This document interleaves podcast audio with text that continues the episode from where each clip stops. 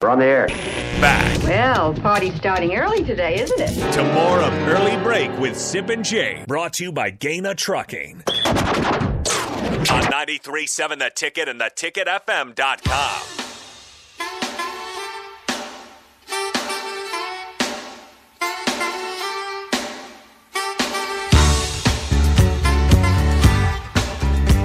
Welcome back into early break on the ticket. Nick Sainer, Steve Sipple with you guys. Show sponsored by GanaTrucking.com. Head over to GanaTrucking.com. 402 464 5685. Honda Lincoln Hotline, Starter Heyman text line. We are now joined by Sean Callahan of Husker Online. Sean, good morning. How's it going? Hey, I'm doing great, guys. Good morning, gentlemen. Good morning, Sean. You were at the basketball game last night. Nebraska falls 76 to 50 to Illinois. You were on hand, part of a big crowd. How would you characterize your reaction to that big of a loss? Did you did you see that coming at all? Not really. I will say the, the, real highlight sip of the, the day was the upgraded um, uh, help in the arena. They they did a good job being ready for the, the crowd. They did. Um, as it was it was way better than what we had seen before. Is that right? Uh, immensely better. Um, all the stands were open, wristband stations, separate beer t- tanks. They had a lot of things going. Unfortunately, the Nebraska basketball team didn't come out ready to go. Um, and, and yeah, it just it was a bad matchup. I mean, they, they just didn't. Right. It just never felt like Nebraska was in this thing. Um, Derrick Walker getting those two quick early fouls Yeah. and having to play the two foul game in the second half where he really had to sit the entire half. Um, it, it just, just none, none of it went right for Nebraska, unfortunately, and then they weren't hitting shots. And Illinois is a good team. I mean, they, they've got good players um, and great length, and it was giving Nebraska a lot of problems.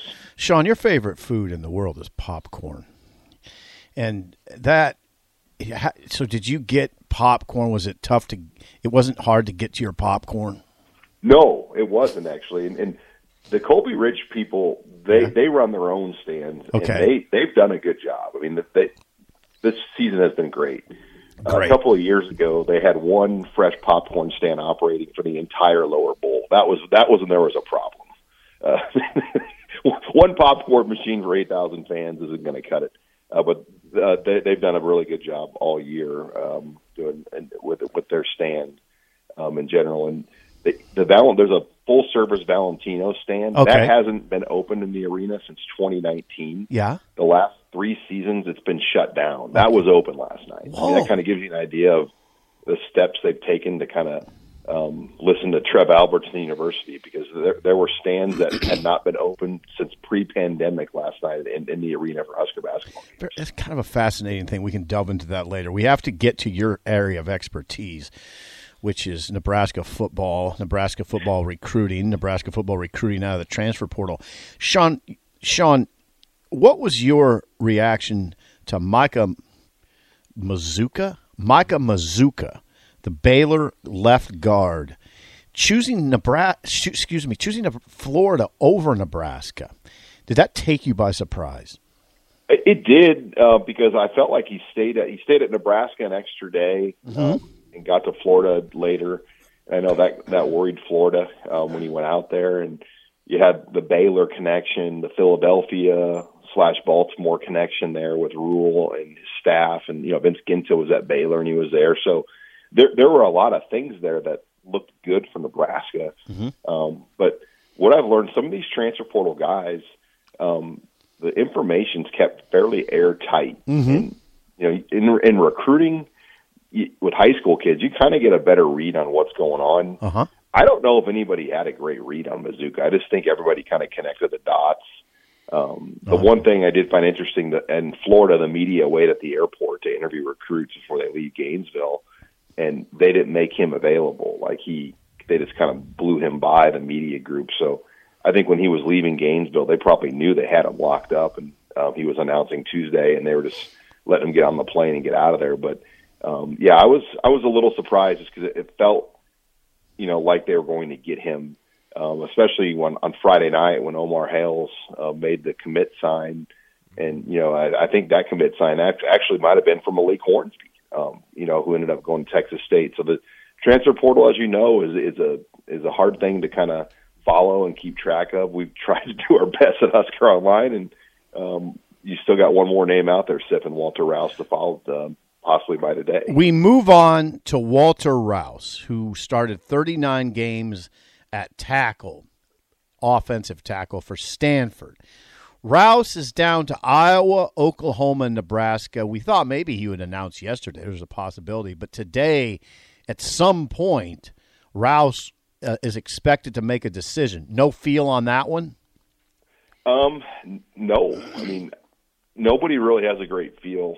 Um, I've talked to some guys at Iowa. Um, you know, I don't know where Oklahoma sits in the picture, um, but yeah, that, that's another one that's kind of like last night. And I, you know, it's dangerous to make a prediction because everyone thinks you know for sure. Um, you know, like with Mazzccua, I said I, I, I'd give Nebraska an edge if I was looking at it, but obviously it was a slight edge. I mean, I think I, I put my confidence pick in at like 55 or 60 percent on on three, which is a very low confidence when you're making a commit prediction. Um, and I don't have a great feel because I have not talked to Rouse other than through text. Um, I do know though his visit went really well to Nebraska, um, and you know they've got opportunity. I mean, I honestly think if I were to pick Rouse and Mazzccua, I mean, I think his value to me would be more. Yeah. Uh, because Nebraska really would like to have a tackle that could that could add something, which they've been trying to add one for the last couple of years. We're, we're talking to Sean Callahan of Husker Online, and Sean, Nebraska and Marcus Satterfield said this last week that he wants to boost the wide receiver room. He wants to have guys that look different, and he feels like that's one position group that they can improve on. Um, they added Billy Kemp a couple days ago. I mean, what what does Billy Kemp bring to Nebraska's offense? Uh, he's a really good player. I mean, you look at just what he did in 2020 and 2021. I mean, last year he battled an injury, um, so he didn't have quite the numbers, you know, maybe that that he had the previous years um, because of the in, the ankle injury, I believe that he battled. Um, but you go back in his previous 21 and 2020 seasons, he had 99 targets and 74 catches in 2021. I mean, that's a really good number. Um, six touchdowns in that 2021 season. Um, so 75% of the passes thrown his way were caught um, when he had almost 100 balls thrown to him. So um, he's a really good route runner, really fast, really shifty, really quick. Um, you know, he, he's fielded 130 punts for Virginia over his time there, um, and, and he returns them. I mean, he's not going to sit back there and fair catch them. He's going to be aggressive as a punt returner. So um, I think Nebraska's got kind of their their interior slot guy they can move around and do things with. Okay. I think they probably have their punt returner now as well. Okay, Sean Callahan joins us. Husker Online. You've watched video. You've watched film of Billy Kemp. He's 5'9", 172. The last two years, Sean, Nebraska's leading receivers have come out of the portal. Samori Toure in 2021, Trey Palmer this season, 2022. Is this the type of player that can lead Nebraska in receiving again? Another portal player that leads Nebraska in receiving. Is Kemp that kind of guy? Could he put up those kind of numbers? Well, who, who, my question is, who else would it be? I mean, you know, Joshua Fleeks, the most targets he's ever had in his career is 37 in five years. Okay. Marcus Washington's highest targets is 48. Okay. Um, you know, Alante Brown's highest target number is 25. Uh, Billy Kemp, as I mentioned uh, earlier, has had 99 targets. So on paper, Uh-huh. you know, if they were putting like odds in Vegas, yeah, he, he's going to lead Nebraska in receiving right now. I mean, when you look at the guys they return, if he's healthy, um, to kind of put it in perspective, Trey Palmer had 110 targets last year. Okay. So Billy Kemp's had 97 Yeah. or 99. Those are good numbers. He's right up there. Um, Samori Toure, who had almost 900 yards receiving at Nebraska, only had 75 targets that year. And, he, and you know, a lot of those were the deep balls where he had, um, you know, and you look, you look at the yards per catch. Samori Toure actually had a had a higher yards per catch average um, than Trey Palmer. Much And- higher. Much higher. and that's almost hard to believe. Much higher. Uh, I got that number. Samori Toure was 19.5 yards per catch, and Trey Palmer was 14.7. Now, is does this guy look like a receiver one? Your your number one. op- Does he look like that? I mean, I mean, does he? uh, If would you be comfortable with that, Sean, or are you just saying that it's process of elimination, they don't have anybody else, so therefore, yeah, he could be number one. Or what's your definition of a receiver one, though? I mean, Go to. He's going to lead the team in catches. He's going to lead the team in targets. go to in tight situations.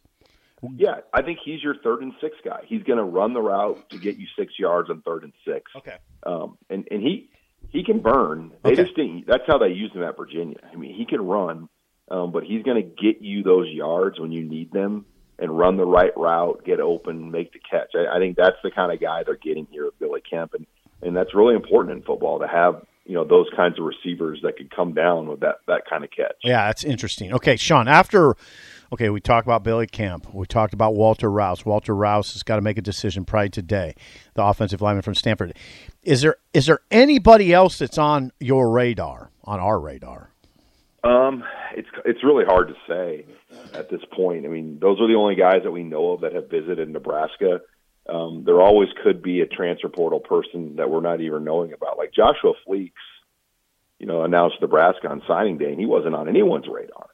Um, so that that's that's one right there that you know you, you can look at and and say, wow. So there's always a situation like that, but I think with a lot of these higher profile offensive linemen, for example, like you kind of know what's going on at this point, and a lot of guys do tweet out, you know, something that they're on the visit, whether it's a post visit edit or um, just a pin drop that they're in Lincoln, Nebraska.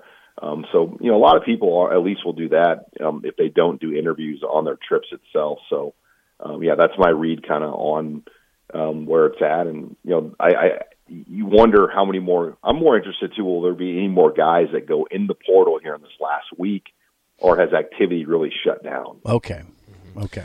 All right, Sean. Hey, appreciate the time as always. Uh, appreciate you still coming on, although Jake is not here in Lincoln, and uh, the guys will definitely talk to you next Wednesday.